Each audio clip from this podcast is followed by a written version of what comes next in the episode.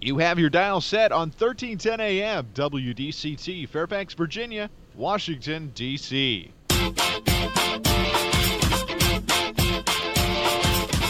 매콤 새콤 달콤한 이야기 이구순의 쓰리콤 세상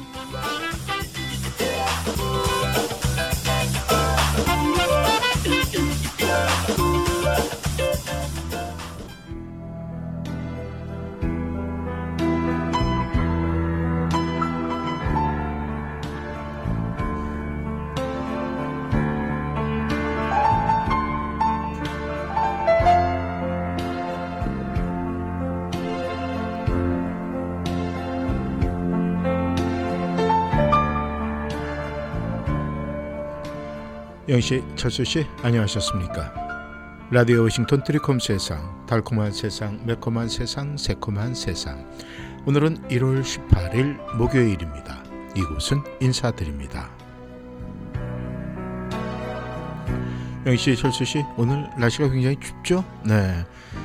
또 날씨도 추운데 날까지 흐려서 우리가 체감하는 그 온도는 말이죠. 더욱더 춥지 않았을까, 또 추위를 느끼지 않았을까, 그렇게 생각을 합니다. 이럴 때는 우리가 모든 것이 좀 힘이 들어요. 육체적으로 그렇고 또 정신적으로, 마음적으로, 심적으로도 굉장히 힘들다 이런 생각을 하게 됩니다. 그런데 우리가 힘들 때는 당연히 쉬어가야 되죠. 그런데 힘들 때 쉬질 못하고 그래도 걸어가시는 분들이 있어요. 근데 정말 중요한 것은 힘들 때는 쉬어 가야 된다는 것입니다. 왜냐하면 말이죠. 영시철수 씨. 날마다 우리가 즐거움을 만날 수는 없어요. 그리고 우리가 눈에 보이는 것이 매일매일 이 모든 것이 생동감 넘치고 행복하게 우리를 할 수가 없습니다. 그렇다면 그럴 때는 우리가 쉼을 가져라 하는 그런 신호인데 그 신호를 우리가 바로 알아차리고 쉼을 가져야 우리가 그 힘을 통해서 또 행복이라는 그 길을 다시 걸어갈 수 있다고 합니다. 인생이라는 건 쉼이다. 이렇게 강력하게 주장하는 분들의 이야기를 들어본 말이죠. 그분들은 내가 만약에 왜 인생은 쉼이다라고 누가 묻는다면은 내가 그 쉼을 가질 때 지금까지 온 그 자리까지 올 때까지의 모습을 되돌아보면은 가장 정확하게 알 수 있다. 이렇게 이야기를 합니다. 그러니까 내가 뭔가 힘이 들다고 느끼는 그 순간에는 말이죠. 다른 거 다 제쳐놓고 힘을 갖기 시작을 해야 된다고 합니다. 그래서 마음을 크게 열고 또 눈을 크게 뜨고 그 다음에 내가 힘들어하는 그 문의 열쇠를 열고 그 힘든 부분을 다 네. 숨어서 바라보고 또 그것을 정리할 때 숨어 있는 어려움들이 눈에 보이고 그것을 정리할 수 있기 때문에 행복한 새로운 시작을 할 수 있다는 것입니다. 영시 철수 씨께서도 이제 이 한 주 또 오늘 같이 이렇게 날씨 어제 그제 굉장히 추웠죠.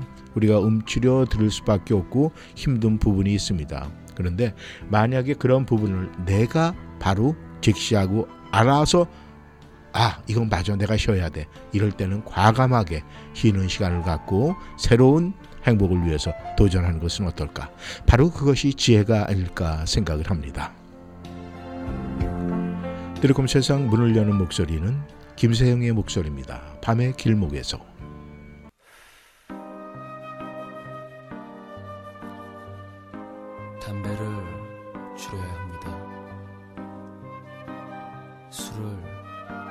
끊어야 합니다. 커피를 줄여야 합니다. 그러기 위해서는 그녀를 먼저 잊어야 합니다. 새벽이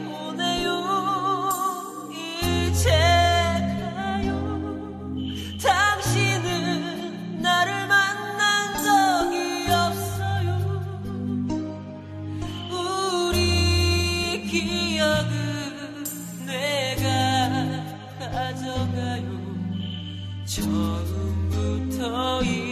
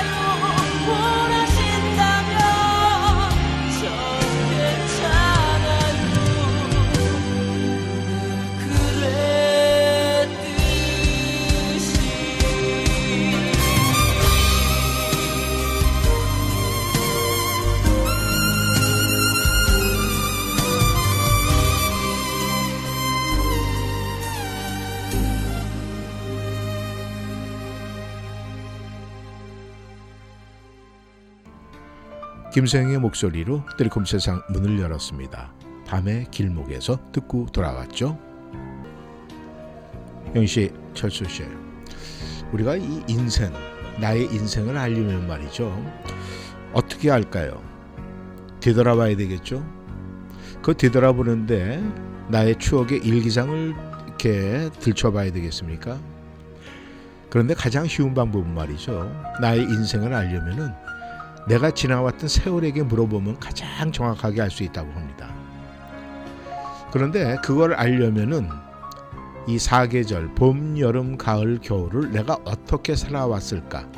그리고 그 계절에 나는 어떻게 누군가에게 이야기를 하고 어쩌면은 일기장에 어떻게 남겨놨을까? 이것을 생각을 하고 네, 일기장을 들여본다든가 아니면은 생각에 그 시절로 돌아가서 생각하는 시간, 명상을 갖게 되면은 자기의 인생에 대한 답이 네, 어렴풋이 큰 테두리로 그려져서 다가온다고 합니다. 우리가 만약에요. 1년 전이나 지금이나 나는 똑같은 생각을 갖고 있고 똑같은 생활을 하고 있어 라고 이야기를 하면은 그 인생은 어떤 인생이에요? 실패한 인생입니까? 아니면은 네, 변함없이 앞으로 투벅투벅 가고 있습니까? 내가 1년 전에 1년 전 겨울에 나의 모습이 지금의 모습과 똑같다면은 나는 그렇게 잘못된 인생을 가고 있지 않다라고 확신할 수가 있습니다. 그렇다면 지금쯤 내년 겨울은 나는 어떨까 이런 엉뚱한 상상을 한번 해보게 되죠. 그러니까 만약에 내가 아, 지난해보다 지난해 겨울보다 지금 겨울이 똑같다. 그렇다면은 앞으로의 다가올 내년의 겨울에는 어떤 모습이 될까라고 상상을 할 때 내가 도전적인 생각, 뭔가 꿈을 보탠 그런 생각이 있다면은 아마 앞으로의 1년이 큰 변화 속에서 영씨, 철수씨 생활하게 되지 않을까 생각을 합니다. 만약에 그런 분들한테 누가 아, 그렇게 계획이 잘 끝나셨습니까? 라고 하면은 본인들은 뭐라고 대답을 할까요? 아마 저에게 누군가가 그렇게 물어본다면은 네, 앞으로 다가올 세상이 저에게 큰 선생님의 역할을 하지 않을까요? 라는 대답을 하지 않을까 그렇게 생각을 합니다. 우리가 이 세상이 나의 선생님이 된다면은 그 세상을 따라서 나의 꿈과 또 내가 펼쳐질 그 미래가 보장이 되지 않을까 그런 생각을 조심스럽게 한번 해볼까요? 빅마마의 목소리입니다. 이 노래는 제목하고는 달라야 되겠죠? 체념입니다.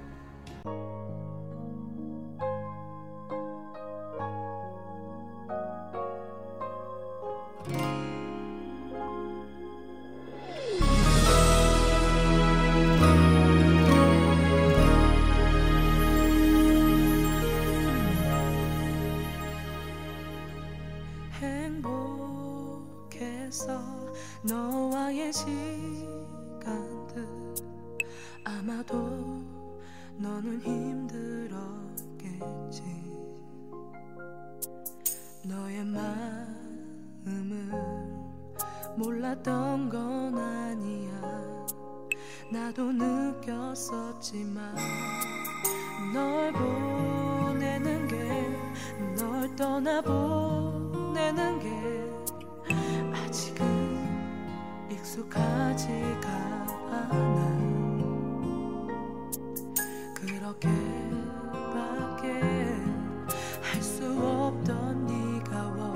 So.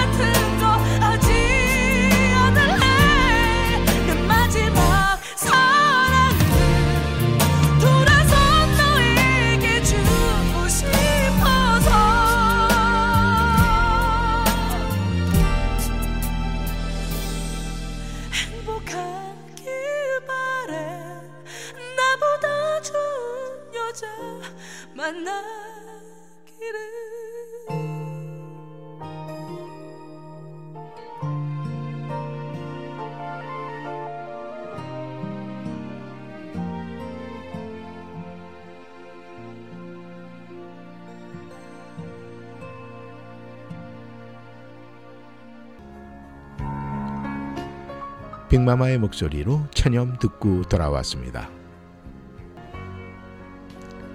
영씨, 철수 씨, 제가 이 지혜 우리가 아, 세상을 살아갈 때 굉장히 필요한 거죠.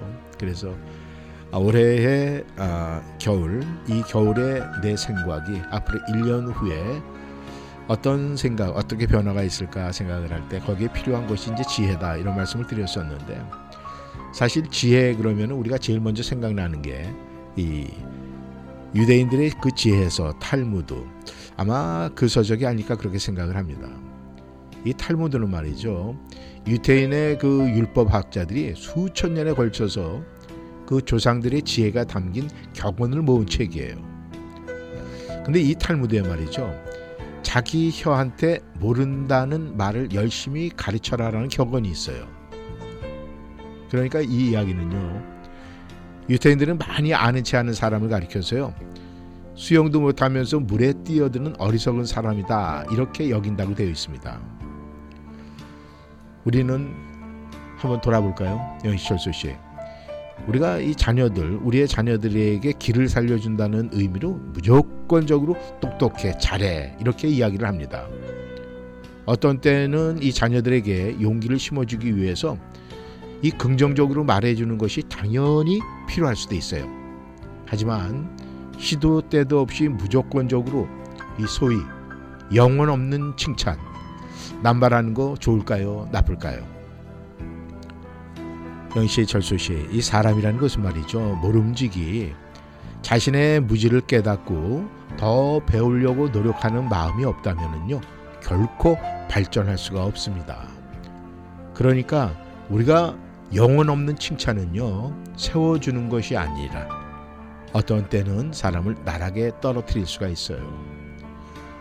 그래서 칭찬을 하되 우리가 상대에 맞게 그 수준에 맞게 칭찬하는 것이 좋지 않을까 그렇게 생각을 해봅니다. 김필의 목소리입니다. 다시 사랑한다면.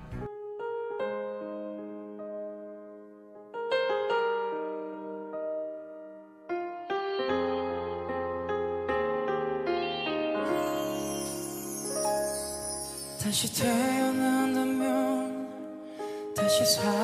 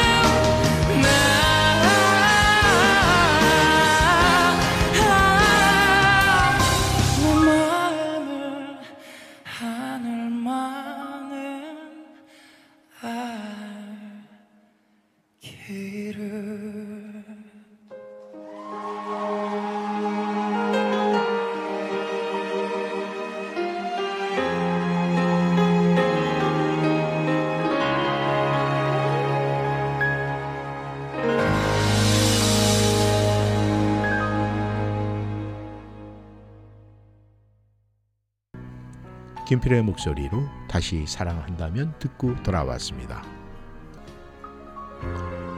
이현시의 철수 씨, 우리가 이제 그 좀 대단한 사람들, 뭐 학식이 높든 아니면 뭐 권력이 있든 그런 사람들이 이 뭔가 겸손한 모습을 보면은 우리는 감동을 받습니다.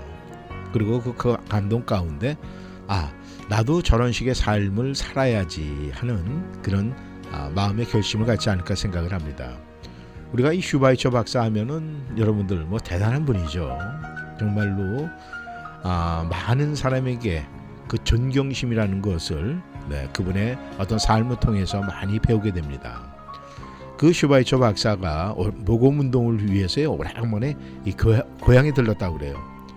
그래서 수많은 사람들이 그 슈바이처 박사를 마중하러 이제 여기 나왔어요. 어, 그런데 많은 사람들이 1등 칸 앞에서 기다렸어요. 근데 안 나와요. 어 그래서 2등 칸에 나올 거라고 생각해서 또 거기 가서 있었는데 거기서도 안 나와요. 그런데 3등 칸에서 슈바이처 박사가 나왔어요. 이렇게 누군가 뭔가를 위해서 모금 운동을 하는 사람이 자기가 편한 곳에서 다니면 안 된다는 걸 슈바이처 박사는 알고 있었던 거예요. 그래서 3등 칸에서 이렇게 나와서 많은 사람들이 물었습니다. 아니 박사님 같은 분이 어떻게 이 3등 칸을 타고 오세요? 이렇게 물어봤습니다. 근데 슈바이처 박사가 뭐라고 얘기를 했겠어요? 아유 이 열차에는 4등 칸이 없어요. 참으로 유머스럽고 대인다운 대답 아니겠습니까? 우리말에 그런 말 있죠. 빈수레가 요란하다. 뭐 쭉정이가 고개를 든다. 뭐똥 묻은 개가 경 묻은 개 나무란다. 뭐 이런 속담이 굉장히 많아요. 이런 속담이 결국은 뭘 가리키는 겁니까? 늘 겸손해야 한다는 교훈을 전곡으로 찌르고 있는 그런 속담이 아닐까 생각을 합니다. 성경에도 그런 말이 있죠. 하나님은 겸손한 자를 구원할 것이다.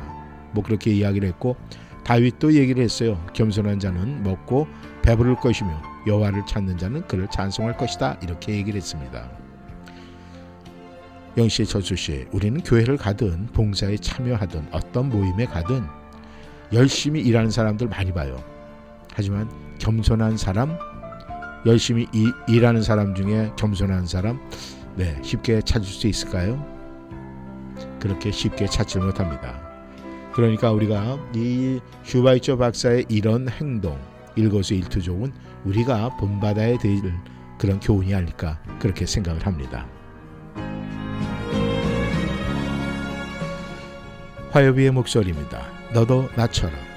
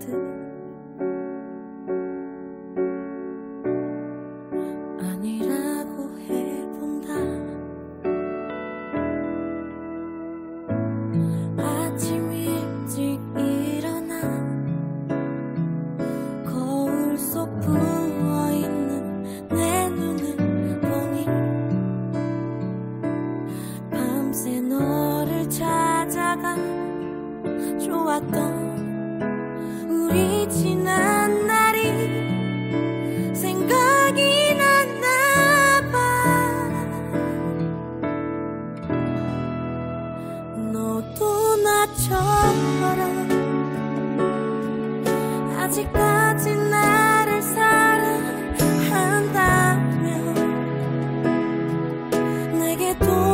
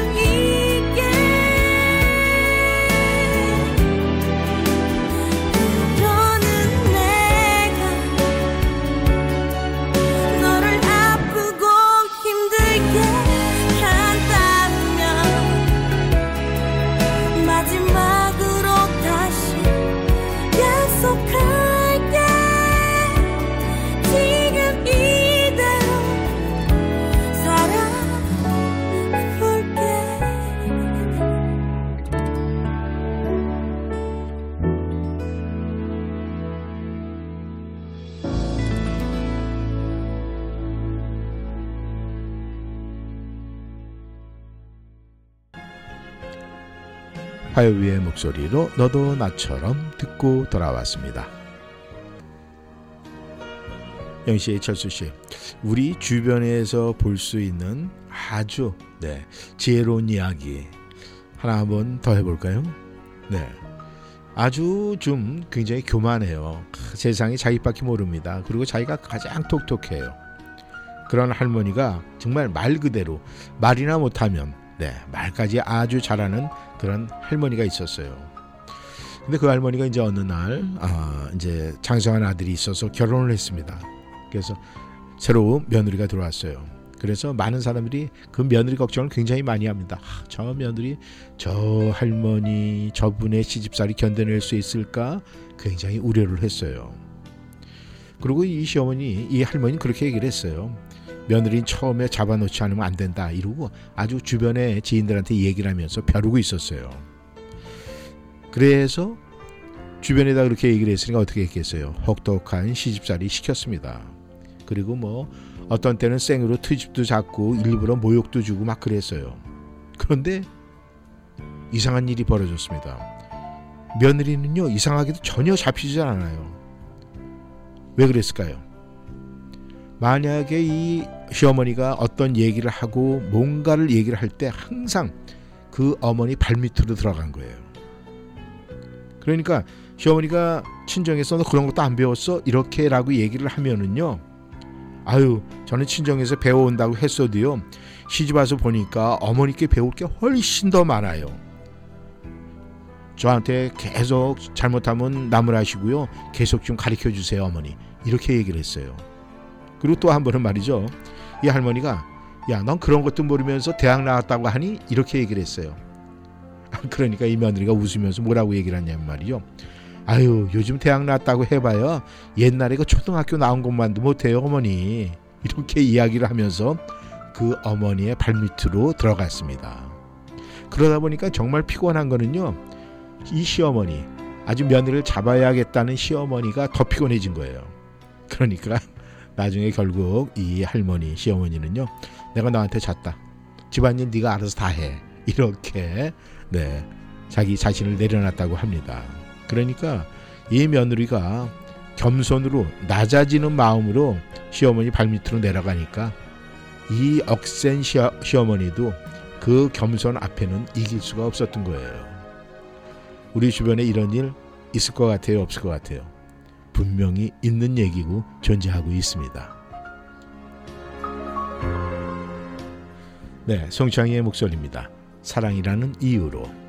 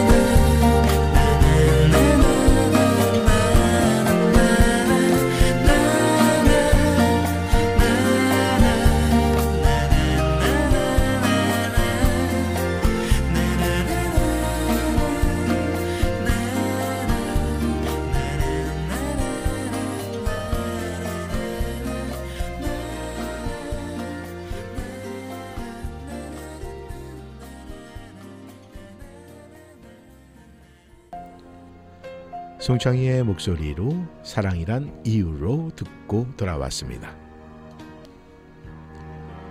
영씨, 철수 씨, 참 이 겸손은 말이죠.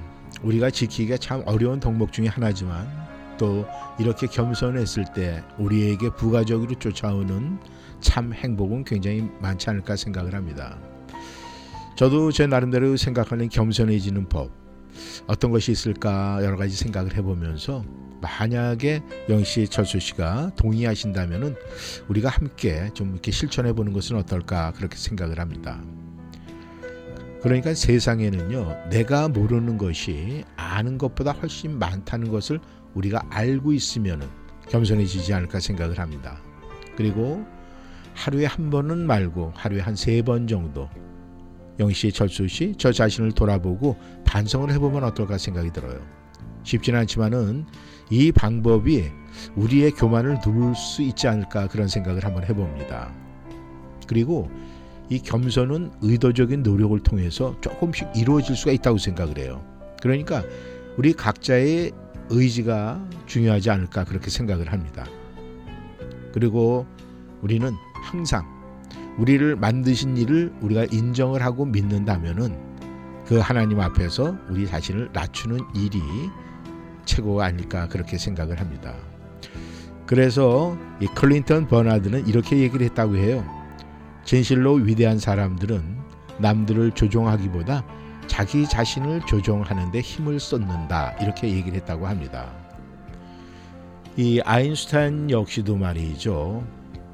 이 당대 과학자들 중에 가장 위대하다고 알려졌죠.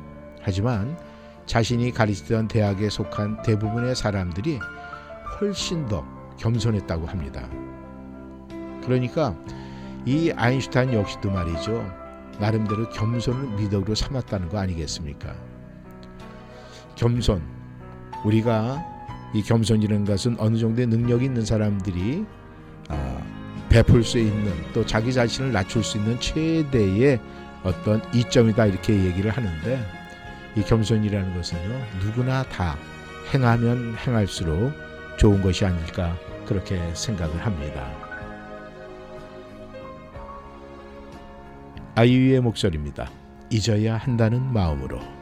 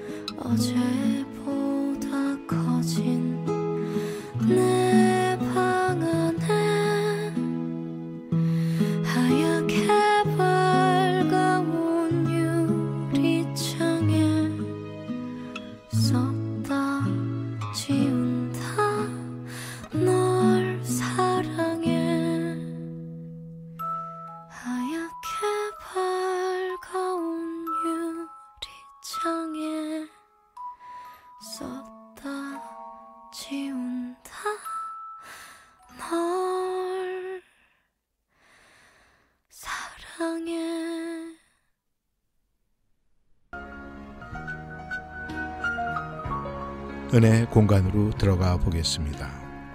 오늘 글은 카일 아이들먼의 이야기입니다. 교회나 성경 공부 모임에서 갑자기 사라진 사람을 몇 달 만에 쇼핑몰에서 만나곤 합니다. 아, 얼마 전에 집을 샀어요. 또 집을 꾸며야 해서 도통 시간이 안 나네요. 집 정리만 마치면 곧바로 내 돌아갈 거예요. 그들은 마치 하나님이 당장은 필요하지 않은 것처럼 말을 합니다. 그들은 집이 자신들의 공허함을 채워주리라고 믿습니다. 최근에 텔레비전 광고를 유심히 살펴보다가 광고들이 하나같이 인간의 빈 공간을 공략해서 물건이나 서비스를 판다는 것을 알아챘습니다. 다시 말해 광고 회사들은 당신과 내 삶 속에서 중요한 뭔가가 빠져 있다는 전제로 시작을 합니다. 물론 그 전제 자체는 옳습니다. 하지만 그 회사들은 이 차가 그 공백을 메워줄 수 있다고 주장을 합니다. 믿지 못하겠습니까?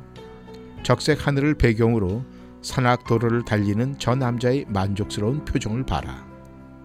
당신이 작년에 산 휴대폰, 겨우 전화만 되는 구닥다리다. 그런데 이 전화기는 전화에다 인터넷과 게임까지 안 되는 게 없다. 당장 사지 않으면 큰일이 날 것만 같습니다. 소비주의 문화 속에 사는 우리는 상품과 서비스의 소비가 개인적인 만족의 열쇠라는 관념에 빠져듭니다. 쉽게 말하면 이렇습니다. 오늘 기분이 좀 꿀꿀하다면 좀 더 소비를 해야 한다. 늦은 밤에 침대에 누웠는데 느닷없이 공허함이 밀려온다. 그것은 누군가가 당신이 아직 가지지 못한 새로운 것을 갖고 있다는 인생의 속삭임입니다. 인생의 물건들은 끝없는 업그레이드다. 우리는 최신 제품을 사려고 계속 빛의 굴러려 빠져듭니다. 그런데도 여전히 공허할까? 마치 배부른 한 끼 식사와도 같습니다. 처음에는 배가 부르지만 그 느낌은 그리 오래가지 않습니다.